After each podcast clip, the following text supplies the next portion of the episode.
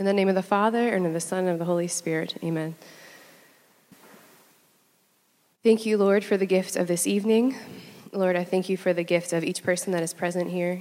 Lord, I thank you for the truths that would totally happen. Thank you, Jesus, for technology. Thank you for whatever this projector is doing right now. Um, thank you, Jesus, for joy and laughter. Lord, thank you for the ways, we're just going to all ignore the technology because it's a distraction anyway. Thank you for the ways that you have created woman's body. Thank you, Lord, for the gift of fertility. Thank you that you have allowed man and woman to be co creators with you. Lord, thank you that you have given us the tools to know and to come to understand the language that our bodies speak. And Lord, we ask that you would just give us the grace to allow our freedom to be in service to love and to be in service to you. As we say, Our Father, who art in heaven, hallowed be thy name. Thy kingdom come, thy will be done, on earth as it is in heaven. Give us this day our daily bread, and forgive us our trespasses, as we forgive those who trespass against us. And lead us not into temptation, but deliver us from evil. Amen. In the name of the Father, and of the Son, and the Holy Spirit. Amen. Okay, so tonight we have one hour, um, which is what we always have. If you've come to any talk that I've ever given, you know that the more passionate and excited I am about something, the harder it is for me to stop talking. So, um, my goal is to keep this to an hour, and I will, but because of that, there's a lot that we could say in a short amount of time and I'm going to try and do it in such a way that it is accessible to you. Um, you're all smart people, and you can all receive this information, but it is going to be a lot of information.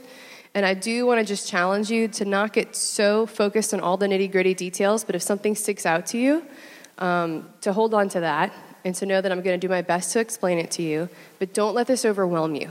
If you start to get overwhelmed, I'm serious, just take a deep breath and then tune back in okay? Because whatever you're here for tonight, whether it's for you, I think it's for each of you, and also think it's for people that you love. Um, and some of you might feel challenged by this, some of you might be frustrated with this. All that's okay. What I'm offering this to you is here's, I'm going to give you some truth that I have learned. Um, and I hope that you would actually continue to maybe do some of your own research and to find out more about just the gift of how God created man and woman, but especially woman and the gift of her fertility. Um, I know that at the end I'm probably going to come real strong, so before I forget to say the resources, because that's what you really need to go on your own, just so that you know on page five and page six and page seven, here's sources of journal articles and resources like books, um, podcasts, websites. Um, I want to take your attention to specifically um, a website that I really like. Um, it's the last website listed. It's called Natural Womanhood, and it has a lot of um, good information just on like blogs um, of men, of women who are interested in fertility awareness models, or um, actually, there's a good number of parents who have maybe lost their daughters because their daughters were on different forms of hormonal contraception and suffered a stroke or um, a heart attack at a really young age. Um, so you can read more about that, so these actual real life stories on that. Um, in the blog post podcast, kind of shameless plug, but I have this blog that literally haven't written anything on it since August. But the last one is the blog post that I have there. It's um, I titled it "Know You're Not Crazy," and it's specifically um, for women to start to help themselves to chart their PMS symptoms. So I have a free, like it's free, PMS symptom chart that someone smarter than me created, and I'm just attaching it there. But it's super helpful if you want to start to monitor symptoms that you have so that you can start to come to know like what's consistently happening within your body, and that way you can communicate that with your doctor if necessary, but also just for yourself to know. Um, and then under that, um, Daughter Arise is a radio show that I have with a good friend of mine. In this particular season, it started I think this week. This particular season just happened to be very much focused on women's health. So I wanted to encourage you to listen to that. If you can, it turns into podcast. Um, and the podcast, you can get the link on iTunes or on my blog. And underneath that, um, if you are a woman in this room, or if you are a man and good friends with a woman in this room, that that would be a rightly timed and that has to be a certain kind of a conversation. Um, I highly recommend and encourage and maybe even challenge you to consider getting a free app on your phone. My goal is that all of you in the room at some point in this talk think, huh, I would like to know more about how my body actually works. The first step for that would be to, in some way, start charting your cycle. And I've listed four apps that are free on this piece of paper, the last thing that's listed, and then I listed for you the important things for you to note. So, like, how long is your cycle? How long is your period? What is your period like? Um, your cervical mucus, things like that. So, we're about to just get into a bunch of information, and at the end of the talk, you're going to be glazed over probably in certain ways, and you're not going to want to hear about the resources, so that's why I told you them first. And then you can remember, and like tomorrow, be like, oh yeah, I want to know more. Oh, now I know where to go. Cool. Okay. So, to begin, why am I here talking to you about women's fertility? Um, because I think about this like all the time. But why do I do that and it's somehow normal? Well, my answer to you would be that this is the gift of what the Lord has given to me, and this is my part of my unique story. Um, this particular talk I find interesting because also giving it now, I can give it to you in a way, presently at 30 years old, that when I was 20 years old, 10 years ago, I couldn't have possibly given this talk. Um, I do remember 10 years ago, though, I went to the doctor because, um, like many women in the room, you probably have had issues with your cycle and you have questions about it. And I think I was having um, certain pains, and so, and it got pretty bad, and so I went to the doctor, and he told me, I remember being in his office, he did like a pelvic exam, and then he, you know, talked to me about some things, and I was like, okay, well, we can put you on the pill. And I was like, but I don't want to go on the pill. He was like, okay, well, then you can just take Tylenol. Like, that's your option. And I remember being like, well, I didn't say this out loud, but I just remember thinking something was wrong, being like, well, that's stupid. Like, it made me frustrated. But I didn't have the tools to communicate with him or even myself know why I was frustrated, right? And why did I tell him I didn't want to get on the pill? Honestly, I can't remember, but I think my sense is that I was a 20 year old studying theology, and for me, the words the pill just meant like, ooh, bad. Something's bad. And part of why I think I was inspired to do this talk is that people ask me all the time, um, about the pill because there's a fear related to the morality of it, right? And so, what does the church teach? The church teaches that within marriage or without outside of marriage, that contraception is wrong, okay? Um, because it it divorces the unitive and the procreative aspect of marriage. Now, that one statement I could talk to you about for hours. And what I'm trying to do in this talk is not talk about that because we're just going to go off, not on a tangent, that's unimportant, but I think a talk that's for another time. So, this is where another shameless plug. If you want to hear more about that, I talked about it in October. In the Theology of the Body series, it was talk four. It was October 25th. Go on the app, I'm really serious, the CTK app, and listen to it. That's going to give you the ethical, moral foundation of why the church teaches what she does about contraception um, and natural family planning and fertility awareness, okay? And it comes down to a question of love and offering ourselves freely as we were created in and through the gift of our bodies and our fertility, not being afraid of that um, or having to manipulate that or whatever. Um, so, here we are. Um, currently, I am working on my uh, doctorate in bioethics, and my focus is women's health. So, the reason why I have all this information at my fingertips is because I read about it and almost dream about it. And you know i don't eat it but it feels like that sometimes because i have to do it for my research. Last night i was falling asleep and i was thinking of all these connections and research articles and i was like no, no this can't this can't work. I gotta go to bed. Like stop turn off brain. Um, but also what happened after i went to this doctor visit i talked about when i was in college uh, one of my dear friends called me and he said sarah i know what you're supposed to do with the rest of your life. And i was like wow well that's great what is it? Because I want to know what I'm supposed to do for the rest of my life. And we're actually really good friends. And I was like, his name is Dominic. I was really curious. I was like, Dominic, what could you possibly have to tell me? And he was like, I went to Mass this morning. He was like in, I don't know, South Carolina or something. He's like, I went to Mass. And then this woman was talking to me after. And then she found out what I was studying. And then she told me to come with her to this conference. And it's this conference about this thing called Creighton Model. And I was like, what is that? So then for the next like two hours, we talked about Creighton model, which is um, a method of fertility awareness started by a doctor, Dr. Thomas Hilgers, and I'll show you some slides later related to that. But when he said this is medicine's response to theology of the body, I was hooked. And I was like, okay, dang it, Dominic's probably right. I don't even know what that means, but like, this is something I want to do. And I knew that it wasn't the time for me to teach it, but I felt in some way that I wanted to learn it. And so that's why I started charting. Um, like the next week, this woman who runs Women's New Life Center texts me. She's like, "Hey, do you want to start charting? We have a, an intro session going on. We need some people to come. I'd love if you come." And I'm like, "Yes." And then I saw a slide that I'll show you later, and I was like, I literally think I audibly responded in the middle of this presentation, which was slightly embarrassing. I was like, wow. And I was like, but because I was amazed at the way that our bodies as women work, and I had no idea at all. So, fast forward four years later, which was 2013, I started training as a practitioner for um, Creighton Model, um, which meant that I started to train as someone who teaches um, women and couples how to chart their cycles. And it's been quite the adventure ever since. Um, and so today, now I'm sitting in front of you and I'm looking at you, and man, I was like so excited for this talk, I kind of had to calm down. And so, I want to give to you, each of you, I think you're going to get a piece and several pieces of something, and it's going to make you think. And if it makes you uncomfortable, that's okay. But don't walk away from tonight and not continue further on with this question. This is an important question. Not just if you're a woman, this is for men and for women.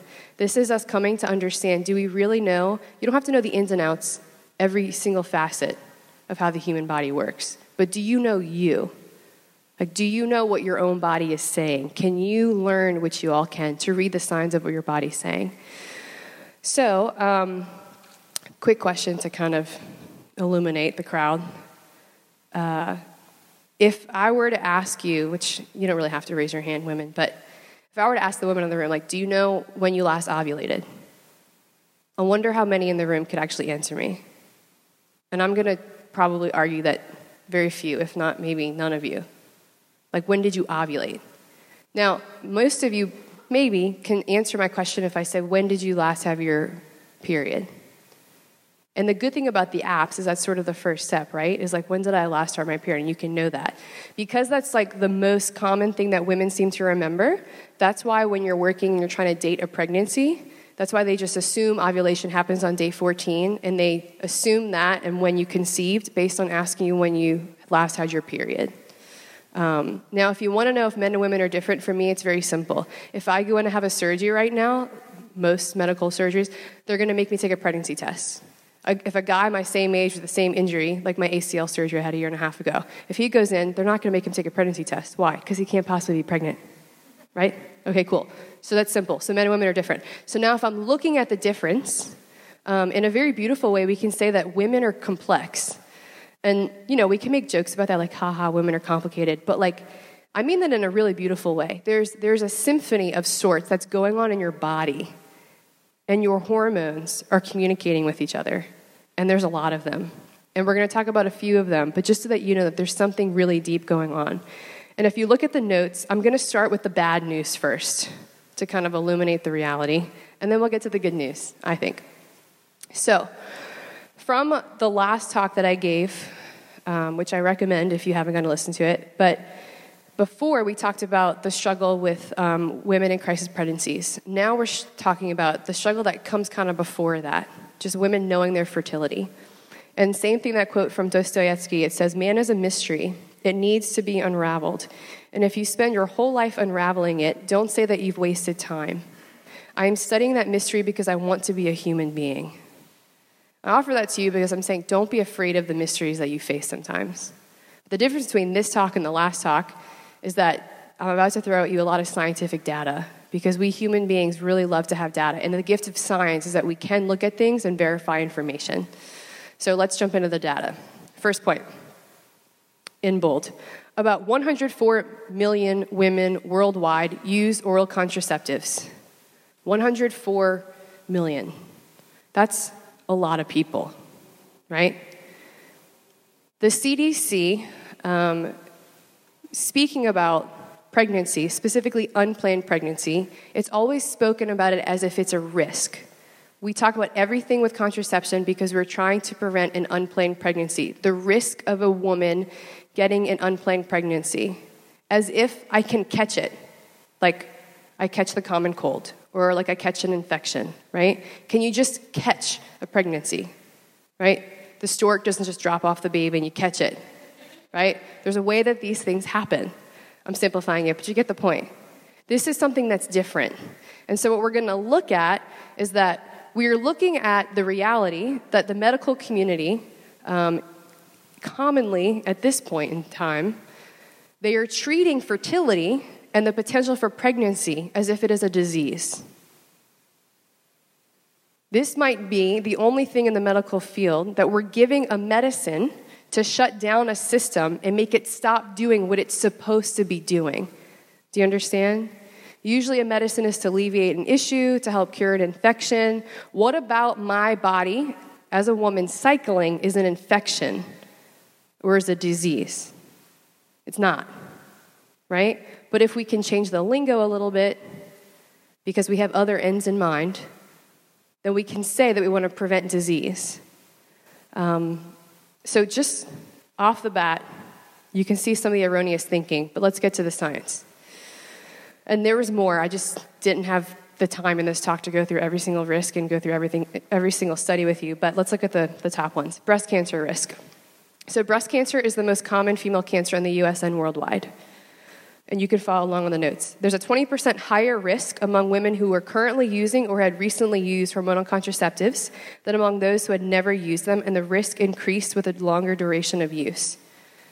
There's an increased risk if you use this for greater than or equal to like at least five years. Um, this is an important note.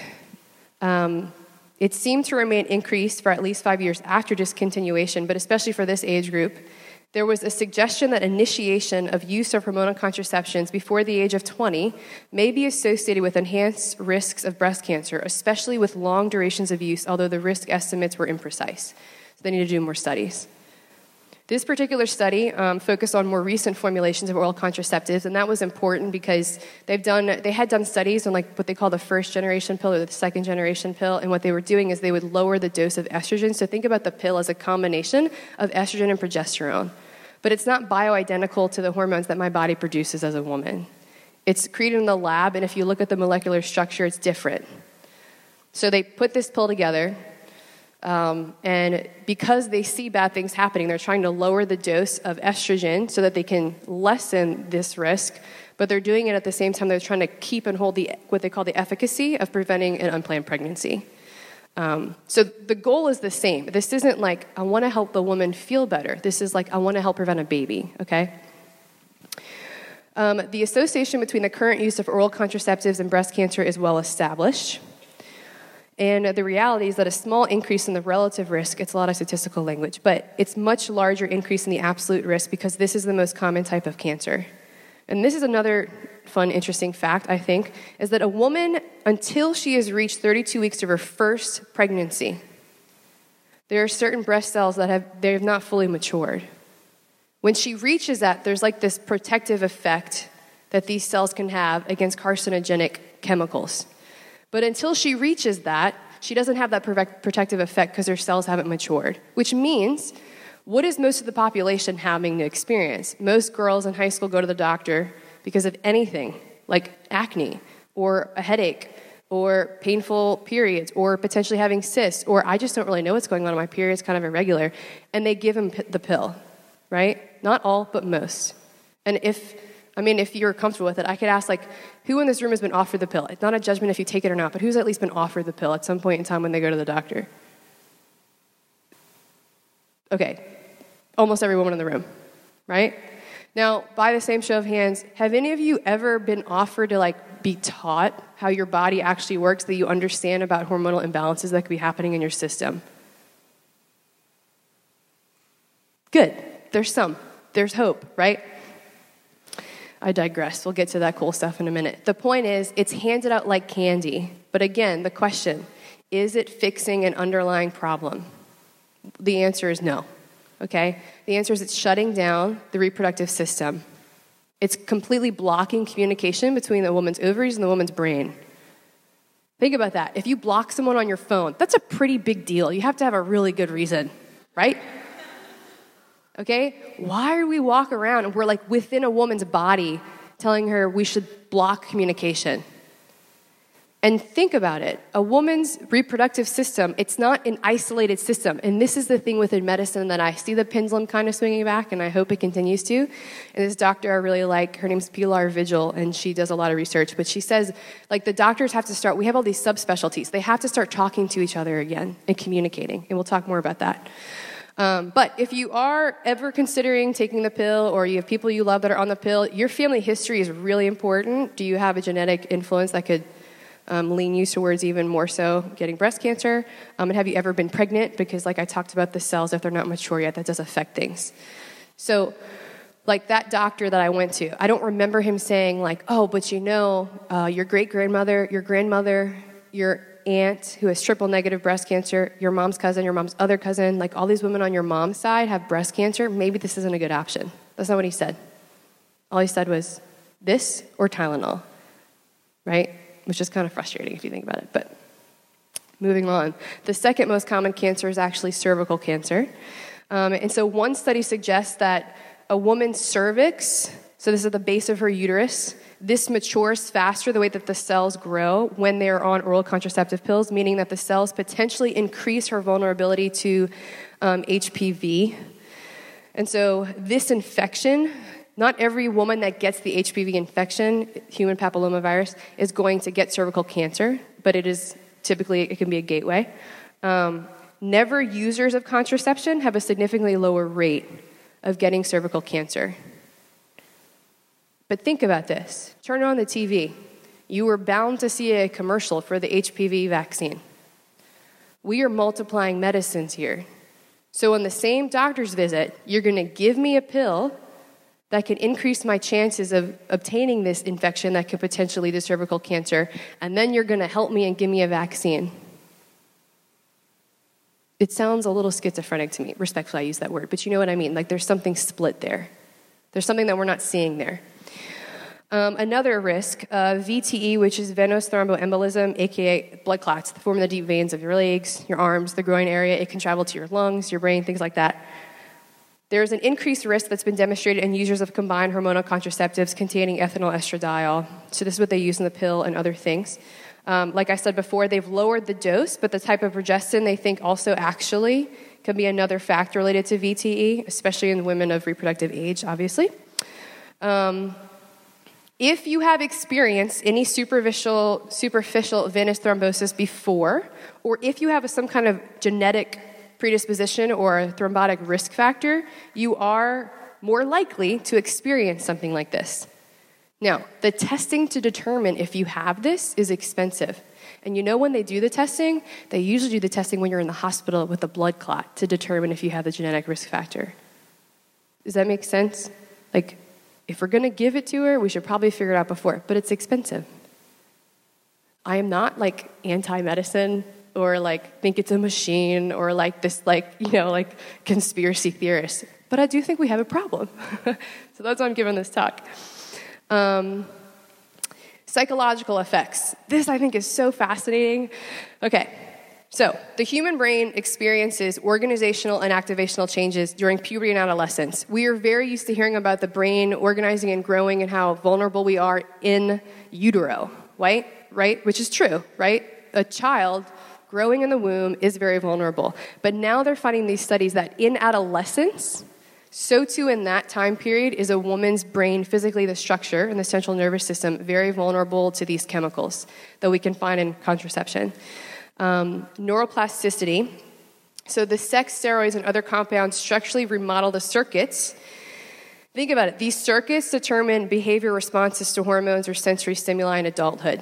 You're programming your brain in some way.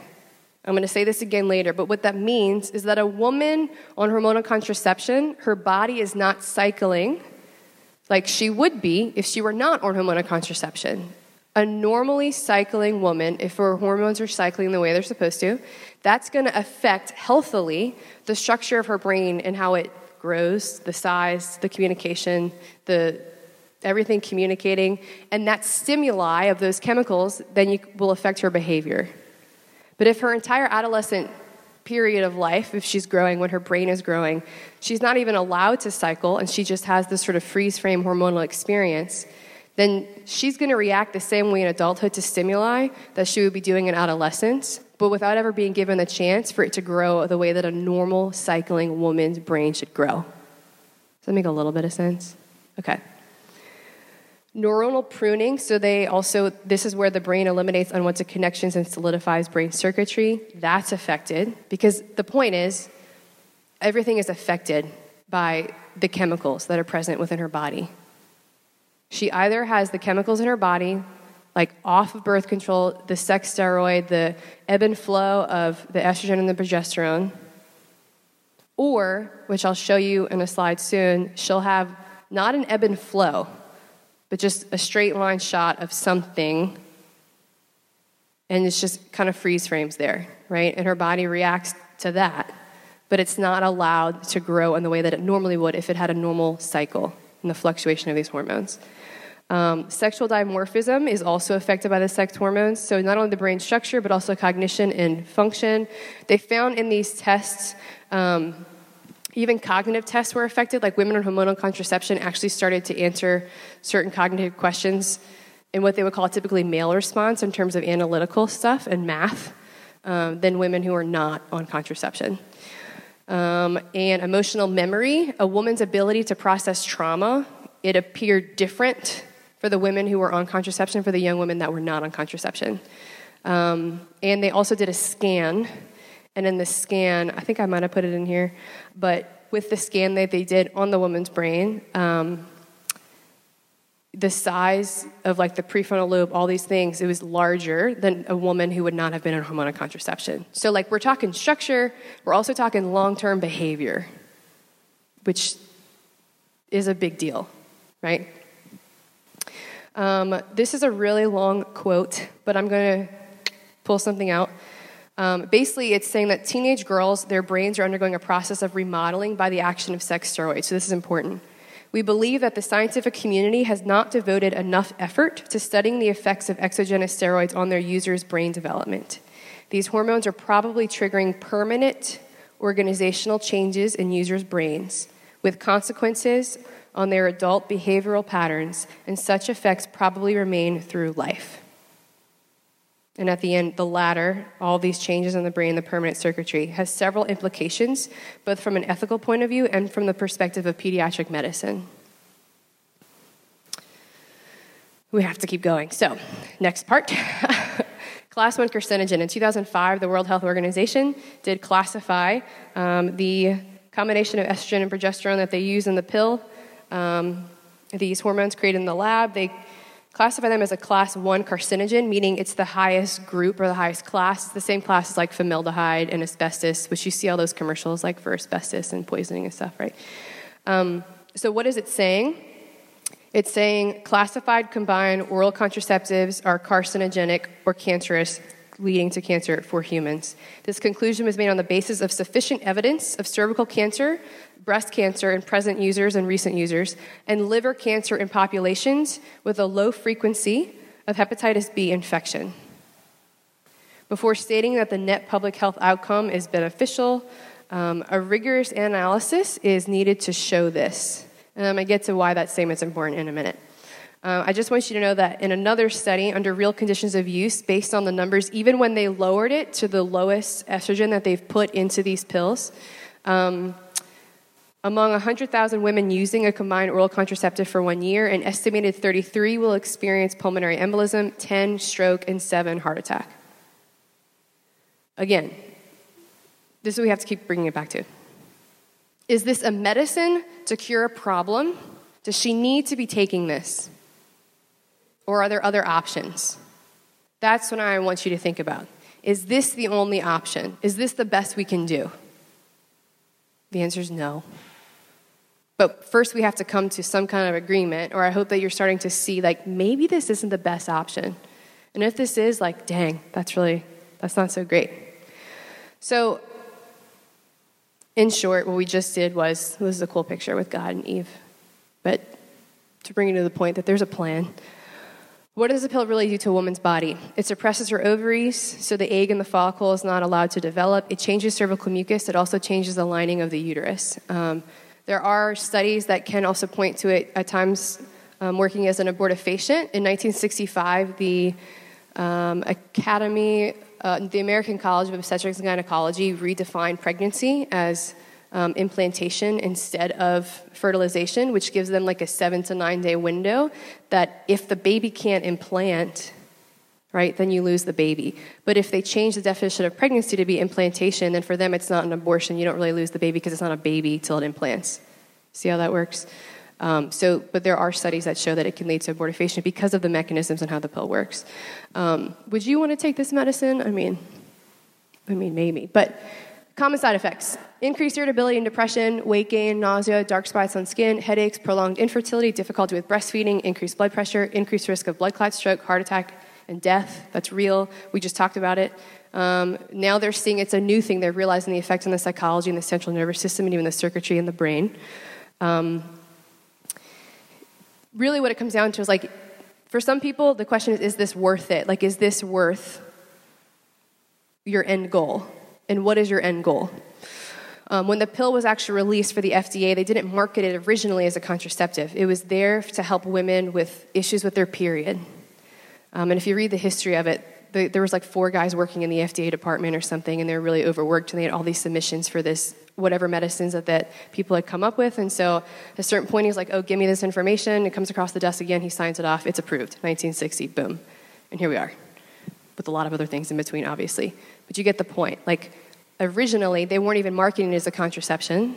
Now it's marketed as a contraception, but the way that I think we get under the radar is that people, I do think people, a lot of people, a lot of women, I don't even think it's a question of contraception, right? I'm going to argue that most adolescent women are on the pill or some form of hormonal contraception because they are tired of missing school because their periods are that bad, right? They're tired of missing work because they have an ovarian cyst and the pain is that bad or they're tired of feeling like they don't feel like themselves because maybe their PMS is that severe and they don't feel like emotionally they're able to hold everything together like they naturally at other times in the month can. Right? We have to understand that there are, valid reasons to understand why a woman would ask the question of, is this worth it? I wish I could do a study because I taught high school for a few years. I wish I could do a study on high schools across the country.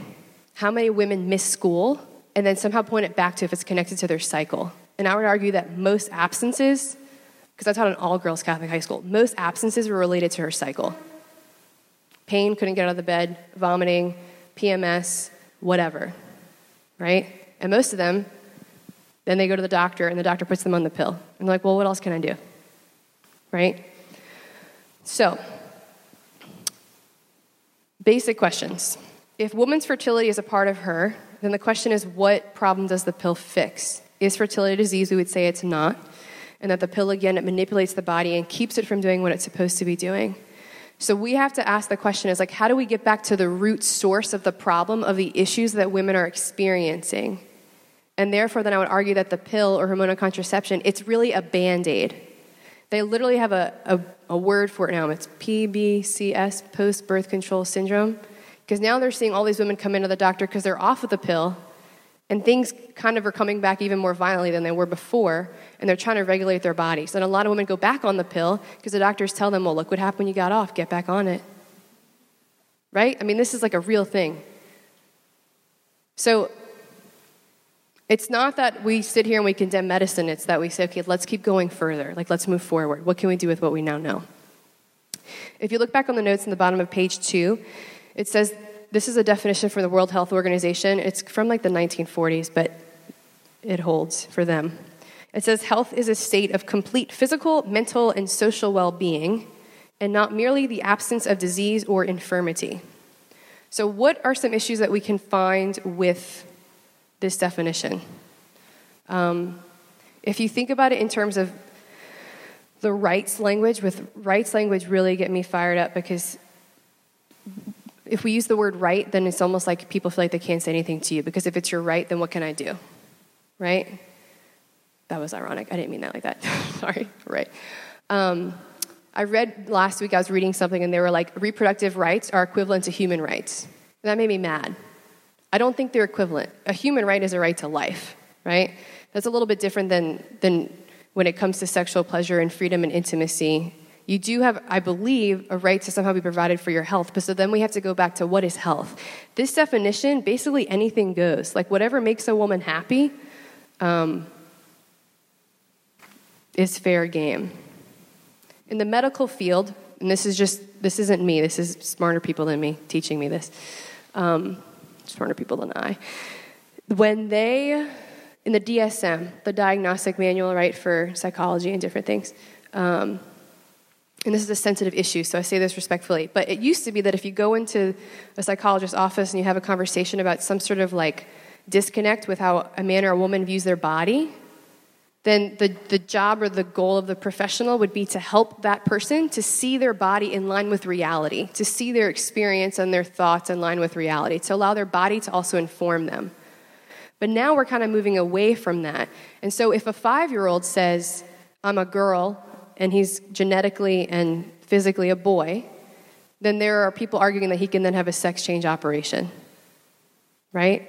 Because that's what will make him happy. And if we allow health to be whatever makes people happy, then health means it can be anything. But what if we can back up a little bit? And I'm still trying to find a really good definition, so all you medical professionals can help me find this. But an adequate definition that comes back to the, the nature of like keeping medicine in its lane if that makes sense. Help it stay in its lane.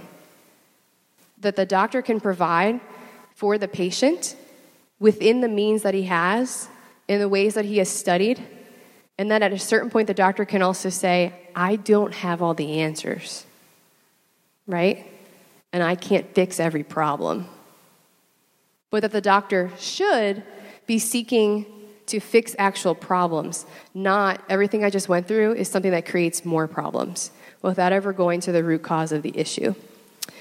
Um, so, the rest of these things you can kind of read. I don't want to keep reading to you because I want to get to some other things. But the, the middle of page three, just so that you see this conclusion of this study, is that every single year um, in the US, because of what we, we have accepted, 300 to 400 healthy young women die per year because of the blood clots um, because of the heart attacks. And this is them using the conservative estimate based on all the studies that they did. So they took like all these studies and then used the numbers based on the relative rate. This is through like 30, 40 years of studies. Current hormonal contraceptives carry a three to nine fold risk of the class that we talked about compared to non users. And third generation contraceptives are about twice the risk of the other generations. Vaginal rings and patches carry a six to eight fold risk, so they're riskier. Um, obesity can double the risk compared to normal weight, and use during the first year carries the greatest risk, especially in women under age 30, where the risk increases 13 fold. Women should be made aware of these risks when choosing family planning, and FABM, so fertility awareness based methods, should be made more accessible. Now, sometimes people will look at these numbers and they're like, oh, yeah, but that's small. But if we're talking about millions of women on hormonal contraceptives, then a low number of like risk translates to a lot of women. Hence, every year, what, what they're saying is let me translate it for you simply 300 to 400 women are dying unnecessarily. Unnecessarily. If they have an issue with their cycle, this is not their only option. Right? And for your reading later at the top of the page, what it's saying is sometimes people like to hold up this fact that they see, like, oh, well, it seems that this pill, this, these medicines, medicines, they reduce the risk of ovarian, endometrial, and perhaps even colorectal cancer. But what people seem to forget is guess what's at the top of the list, though? Breast cancer is the number one cancer. Cervical cancer is right under that. So they're trying to say, like, oh, well, this, it helps people to not get this kind of cancer. Those are the rarer cancers. Like, this still is increasing a deadly, deadly thing. And it's not the woman's only option if she has issues with her cycle. So the question comes back to um, two things Is this safe and effective? Number one, it's not safe. Number two, um, we have to realize that a lot of time when they are saying this is safe, they're comparing it. So work with me here. They're comparing it to pregnancy. So, a woman is at risk of blood clots um, and different things when she is pregnant. And the risk is, quote, higher than if she's on the pill. But, but logically, I can't make a comparison between a woman on hormonal contraception and a woman who's pregnant. Logically, I have to make a comparison between a woman who's on hormonal contraception and a woman who's not on hormonal contraception, and that neither of them are pregnant. Right? Does that make sense? Because we have to see, like, with this medicine, is this safe? And if I'm comparing it, I have to compare her on it or not on it. I can't bring in this like third party thing. right? And what these doctors are trying to argue is that at some point, what would actually be helpful is if they do the studies not just from comparing women who are not on hormonal contraception and women who are on hormonal contraception, but if they would start to do studies of women who are not on hormonal contraception but are using fertility awareness based models with women who are on hormonal contraception because they're trying to argue that these women are starting to learn how their bodies work. So when they see something off with their cycle, they go to the doctor, they go to the root cause of the issue, and then they're able to deal with those problems. So that, this is the question I really want to get to, that is what I would call preventative medicine. Right? Hormonal contraception fails the test of it doesn't reduce this risk of disease, it just increases a woman's chances of getting different diseases. It's not really preventing something. But if you can give a woman the tools she needs to learn how her body works and to then be able to communicate with her doctor in some capacity, then together they can go to the root cause of the issue. And this is the key word they can help restore her reproductive integrity, restore it instead of masking it or manipulating it. So we're talking about two different worlds. So if you look at page four, these are the two different worlds.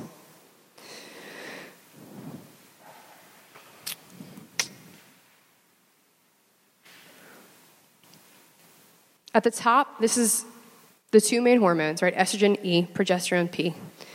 Um, it's showing a cycle with no ovarian activity, meaning a woman's not ovulating. Underneath that, it's showing anovulatory, meaning not ovulating, no egg is released, um, with fluctuating estrogen levels. So you can see the squiggly line. Underneath that, cycles with anovulatory ovarian activity with constantly increased estrogen levels, hence those the lines higher.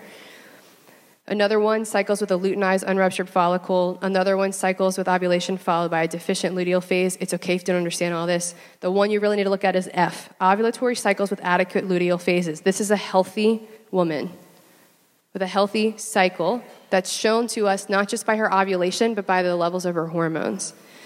Um, underneath just for the sake of your comparing, this is what it looks like when a woman is on hormonal contraception. Exogenous, so from out of the body, exogenous hormone administration. The top is the pill, the ring, the patch, or intramuscular things. Um, underneath, um, only progesterone, so they might have an implant, they might take a pill that's just progesterone. And underneath, this is also, this is for like women who are menopausal, hormone therapy, which is also class 1 carcinogen. Same article you can read from 2005. What do you notice about the three on the bottom and the other ones on the top? Specifically F. Do they look anything alike? No. F is healthy. The other ones are not, meaning the three underneath, especially, is what I want to show you. But here's the deal if a woman comes to a doctor and she has anything even above F, A through E, if a doctor is able to look at whatever she's charting, what she's able to show these biomarkers, right?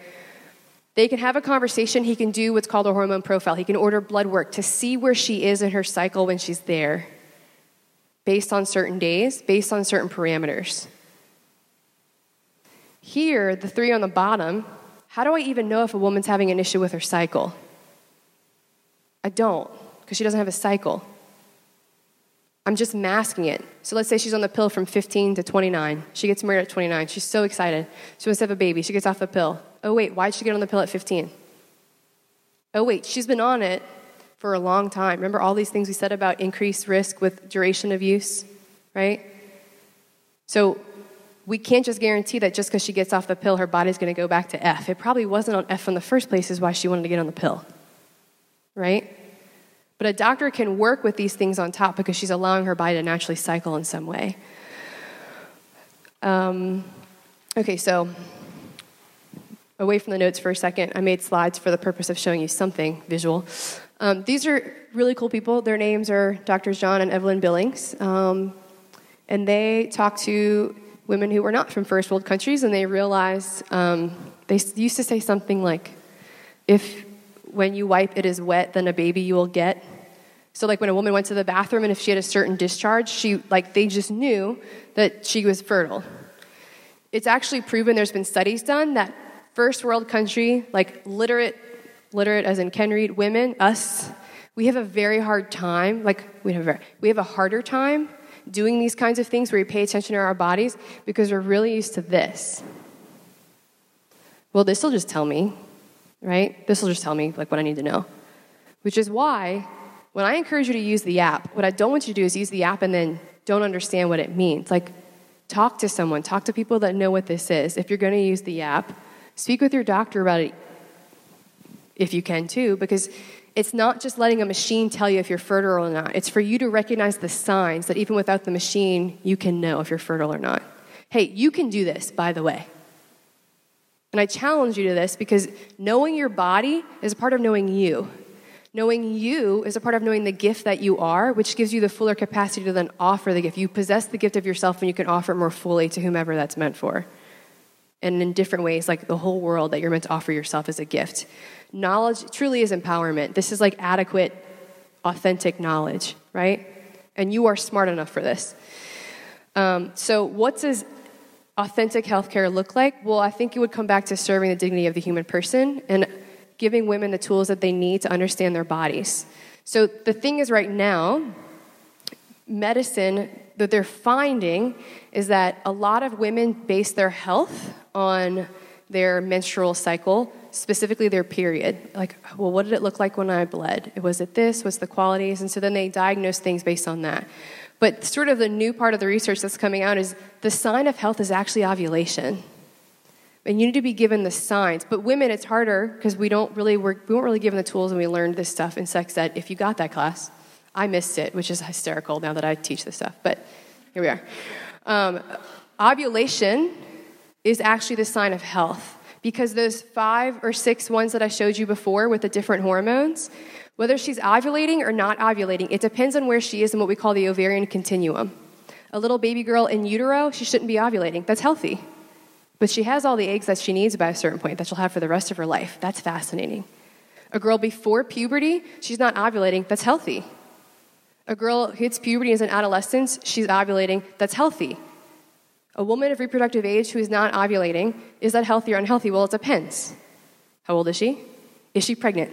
If she's pregnant, that's healthy that she's not ovulating, right? If she's not pregnant and she's not ovulating, there's something wrong. What if she's like reaching menopause and she, her cycles are off? Well, it's part of the ovarian continuum. But if we can know and understand our bodies as young women, we can come to understand the signs, the biomarkers that our body is teaching us, then allows you to stay healthy so that even when you go through menopause, you've now learned all these things, and they're seeing these things with hormone therapy. You know what it means to even have a biomarker. Um, and if you can sustain and support your endocrine health, then like that's also something that's going to help prevent something like osteoporosis, right, which is affected by estrogen. So everything's connected. And this, like a woman goes to a doctor, and this is what I mean by it's kind of split. An OBGYN, well, she's not ovulating. Most of them are going to say, put her on the pill or she's having pain, put her on the pill. Well, what if it's a thyroid issue? The endocrinologist might be able to talk about that. But what if she goes to a dermatologist first because of the acne? Well, then they might even have a conversation about the pill, but they should probably have to get on the pill because they're going to give her those strong medicines to take away the acne. But it's actually connected to the production of our hormones, which are connected to our reproductive system. Do you see what I'm saying? Like, doctors have to start communicating. I respectfully say that to all the doctors in the room. But doctors have to start communicating, right? I point at them because they're awesome and they're actually doing this stuff more than I am. But this is the gift that we have. Like, I challenge you to find a doctor who will communicate with you, ladies and men, any women that you love, about how your body actually works.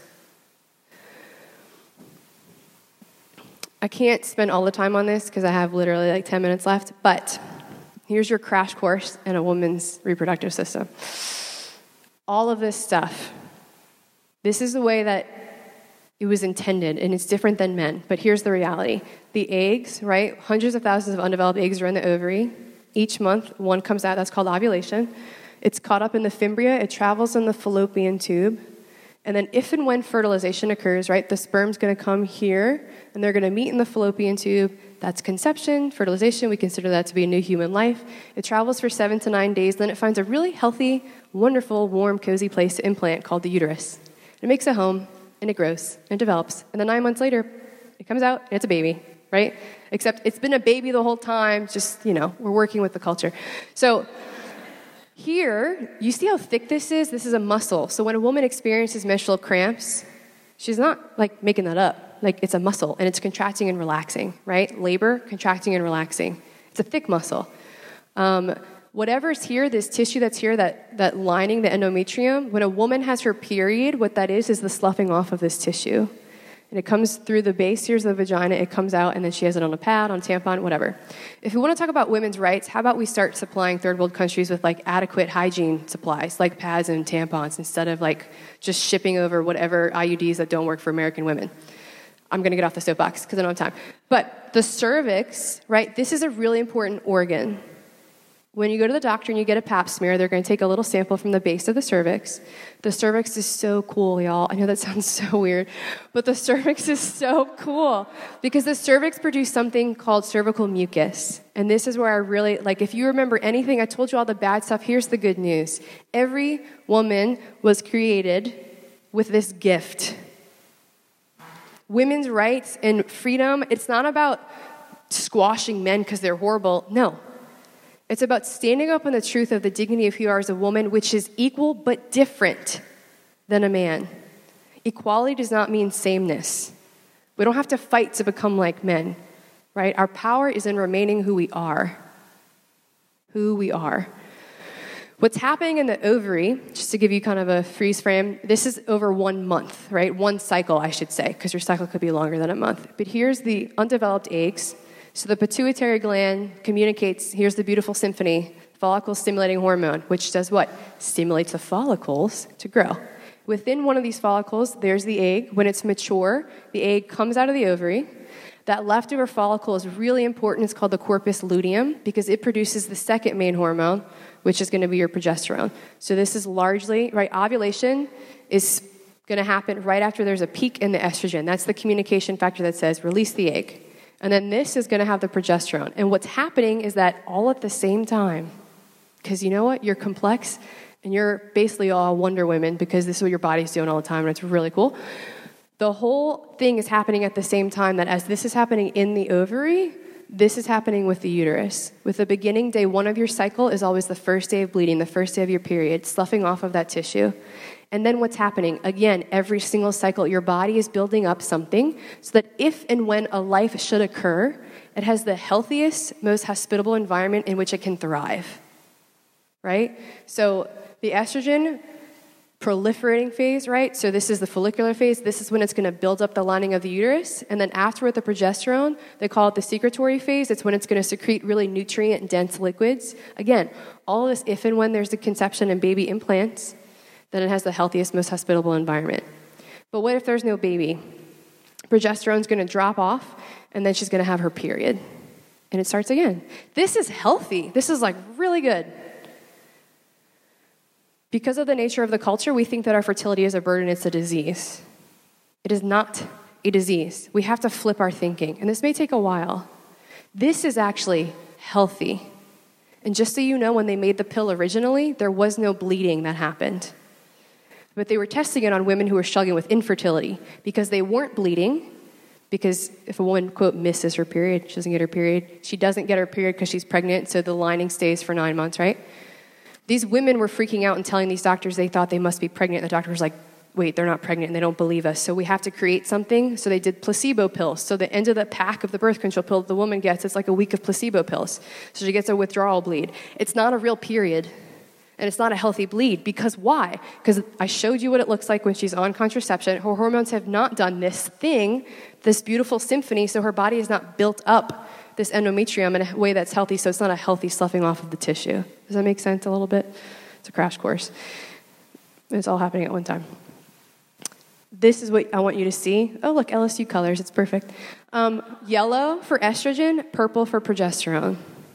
They don't have numbers on the left usually because here's the other thing. Ladies, every single one of you in this room, your cycle tells a story. Literally, it tells a story. This is a part of your health like blueprint. This is like your biological diary. This is important. You are worth coming to understand this. And it's just like any language. You can understand this. It's about getting the tools to know what the alphabet is, what the words mean, right? This is this chart that in 2009 I freaked out about. On days when you are fertile as a result of estrogen, this is the type of mucus that's produced. And a woman notices it when she wipes, when she goes to the bathroom, she sees it on the tissue. On days when she's infertile, this is the kind of mucus that's produced. This kind of mucus here, it comes out of the cervix. This is like hugely magnified. And so she sees it on the tissue. Here, it's like in the cervix, kind of working like a plug, right? So here they say the biological valve is open. Here they say it's closed. Here, sperm not only can penetrate, but sperm is like, there's like a current. I'm not making this up. I help them swim in the right direction. Okay? Here, it's like a brick wall. Fertile, infertile. Simply put, if God wanted men and women to have babies every time they had sexual intercourse, well, He could have just made us fertile all the time, and He didn't. Men are actually the ones that are fertile all the time. So there's the irony of why women are taking hormonal contraception if we're the only ones out of the two that are occasionally infertile. But again, not the soapbox. So together, and this is the gift within marriage, is together, a man and a woman, you come together. So this is also the man's responsibility.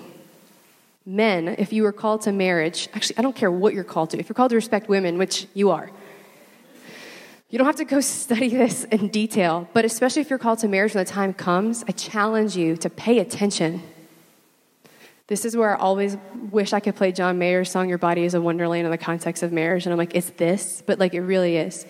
God is real, you guys. Like, He's real. Your body does this, but you, different than any other female animal on the planet, is that you, with your freedom, get to choose who gets to receive this gift. It's sacred, it's not just for anyone. You get to choose to whom and when and how you offer the gift of yourself in and through your body because your body is part of you. That's a cool chart with Creighton model specifically. You can chart with whatever fertility awareness model you want. This is the one that I love and use because of the medical understanding, which is this. The average chart of a woman who's naturally cycling, the black is the estrogen, the red is the progesterone. You know what this means because I just showed you. You know this. When she goes to the bathroom and she wipes, there's blood, obviously, red stamp, she's bleeding, period. Dry days have green stamps. Days of fertility have white babies and or green babies. That's more technical. It's easy to learn. But this is what this means. And you know what else this means? It means that it's medical health because guess what? If she has issues with her cycle, instead of when she's on the pill and it's a flat line, she's cycling. We see parameters. Your story can be different than your story, can be different than your story. That's okay but are you falling within healthy parameters? And maybe it's not that the beginning of your cycle is unhealthy. Maybe there's something in the latter part, which means then they focus on the progesterone, okay? So all of this is connected because it's not, this is why I kind of wanted to throw out the ethics and contraception. I'm like, I'm just talking about the medical aspect here. You guys, this is the gift of a woman's cycle, and this is a gift of you learning how to read the signs of your body. Because if a woman came to me with a chart like this, well, I'll tell her to take a pregnancy test because she was trying to get pregnant. So, other examples. This one, I've had, so I did this for like five years. If a woman came to me and presented and she had a number of, like, so it would fill in the stamps here, here, here, here, and here. If I saw that consistently, well, actually, I would refer her to Dr. Chasik if she was in Baton Rouge, or refer her to another doctor, Dr. Caldwell in New Orleans, because this tells me that there's a pattern, there's a sign, there's something going on underneath, and this does not fit the normal healthy pattern. And so then I say, the doctor is going to see you and he's going to do what he needs to do next for us to find out why is this going on because you have what we call a short luteal phase. And if she's trying to get pregnant, before she's even pregnant, I can say, hey, there's a higher risk for miscarriage here. Because if the progesterone is dropping, whatever's happening, you're not able to necessarily hold the pregnancy, right? It's about health. It's about the biological diary that working with people that can teach her the language can help her to see what the source of the issue is instead of just putting her on something that shuts it down and doesn't fix the problem. And this is an example of just different issues infertility, miscarriage, similar to what you just saw, low progesterone, there's a lot of brown bleeding and extra bleeding and abnormal bleeding, and sometimes that can be a sign that menopause is approaching. It can be a number of things. But I want you to see that there are options. I showed you in the beginning the bad news, right? These are two very different ways of dealing with one issue. If there are hormonal abnormalities within a woman, which can be related to her adrenals, it can be related to her thyroid, it can be related to her ovaries, it can be related to whatever, there's one way of dealing with it, which is not really dealing with it, right? Here's, and this is the deal it's the easy way. Just take the pill. And then maybe in 10 years, we'll talk again when you change your mind. Then there's the hard way, because this requires some sort of discipline, right? It does. But I would argue that you're worth the discipline. So, closing thoughts. As then I'm going to read to you. These are the closing thoughts. There's like four of them, just to give you an idea. Number one. This is from Dr. Hilgers. He said the entire profession of women's health and all that supports it has pushed forward with a philosophy of reproductive medicine that often does not establish a diagnosis, does not treat the underlying diseases, and supports cheap programs of treatment, which carry with them various risks that ultimately make it more expensive various risks and realize that I didn't talk about the increase in depression, the increase in suicide, all these other things. I didn't give you all the bad effects, okay? I just gave you some. But my question for all of you is this What if reproductive medicine turned a new corner and attempted to treat underlying issues that a woman is experiencing? What if health professionals were honest about the risks related to hormonal contraception and acknowledged that said risk is not mitigated or lessened by an option of preventing planned pregnancy that is not consistently effective? What if we could empower adolescent women by giving them the knowledge about how their bodies work so that they can make informed decisions related to their care? What if fertility was appreciated as a gift and women were taught how to work with their bodies instead of against their bodies? I put my name because it's like from my dissertation. That's kind of funny and weird, but that's my question. Now, about it being hard, two responses. Number one, from John Paul II. Y'all maybe saw me quickly go over the slide with this picture because he has to be in every presentation. He's the one that always says, Don't give up hope, keep going. And he says this Do not be dismayed if love sometimes follows tortuous ways. Grace has the power to make straight the paths of human love. And I'm going to tell you that this is applying also, even if it's just love of self. Because only when we love ourselves can we truly know how to receive and then offer the gift of ourselves to another person. The next thing is from Jason Evert on John Paul II, his book, His Five Loves. He says, Although the culture calls such sexual expression free love, so anything goes, it leads to the slavery of lust because it divorces freedom from truth and reduces love to self gratification. Man has been endowed with an intellect, not merely to calculate the greatest possible pleasure that can be achieved, but more importantly, to discern what is truly good. He has been endowed with a free will, not to do whatever he pleases, but to make a gift of himself in love. For this reason, the Pope told the young people that their life has meaning to the extent that it becomes a free gift for others.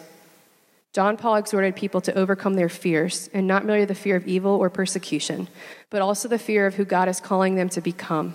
To fulfill their vocation to either the married or religious life, men and women cannot be afraid to follow Christ on the royal road of the cross. So, before I read the last quote, what am I saying? I'm saying, ladies and gentlemen, that you have an option here more than just what the culture is telling you that you can do. But the option is more difficult. It involves, for a woman, if she's charting, it means every time she goes to the bathroom, before and after, she has to turn around and look at the tissue. It only takes a few seconds. But habit building is hard. But if she can do that, she's going to open up a whole new world, all those charts I just showed you that are going to help her to speak a language that her body has been speaking the whole time. She just wasn't given the tools yet to speak it. And then when she can speak it, she can communicate even more so with whoever her doctor is. And together, if there is an issue, they can solve the issue.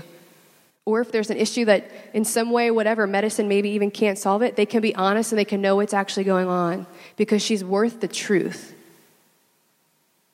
But literally, it's that. It's every time you go to the bathroom, you pay attention and then you write it down or you put it on your app. And the things I put underneath there, that's the key bleeding, cervical mucus, how long is your cycle, that kind of stuff. NAPRO technology and Creighton Model, awesome option. FEMM is another awesome option, okay? Um, Billings, Family of the Americas, I put emails for both Family of the Americas and Creighton Model on there. Um, we have a practitioner in the room besides me. There's Julie Barnett. Hey, Julie. Um, but I'm just telling you that there's people out there who want to help you to understand.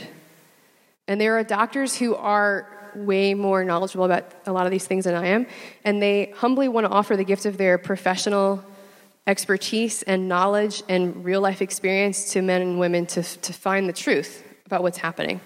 Dr. Chassik's here, Brad Fossier, Dr. Fossier is here. Um, so cool to know these people. Um, Dr. Chastain, I called the other day. I was like, "Can you explain statistical analysis and relative risk and absolute risk?" And I was swimming, and he was very kind and helpful. Um, so thank you both also for coming. Thank you, Julie, for being here. But I just want you to see that there's real people. It's not like I'm just telling you this stuff and it's fluffy. It's real. This is real, and you are worth it. And go do the research. Go look at the blog. Listen to the podcast. Find out more stuff that you want to know. And for every article you read that seems to deny everything I just said, you're going to find more, I promise, that's going to tell you that what I just said is true and that you're worth knowing that. And so, for the last closing quote, just sort of as an encouragement for all the women in the room. A woman's dignity is closely connected with the love which she receives by the very reason of her femininity. It is likewise connected with the love which she gives in return. The truth about the person and about love is thus confirmed. Man, who is the only creature on earth that God willed for its own sake, cannot fully find himself except through a sincere gift of self. This applies to every human being as a person created in God's image whether man or woman. Woman can only find herself by giving love to others.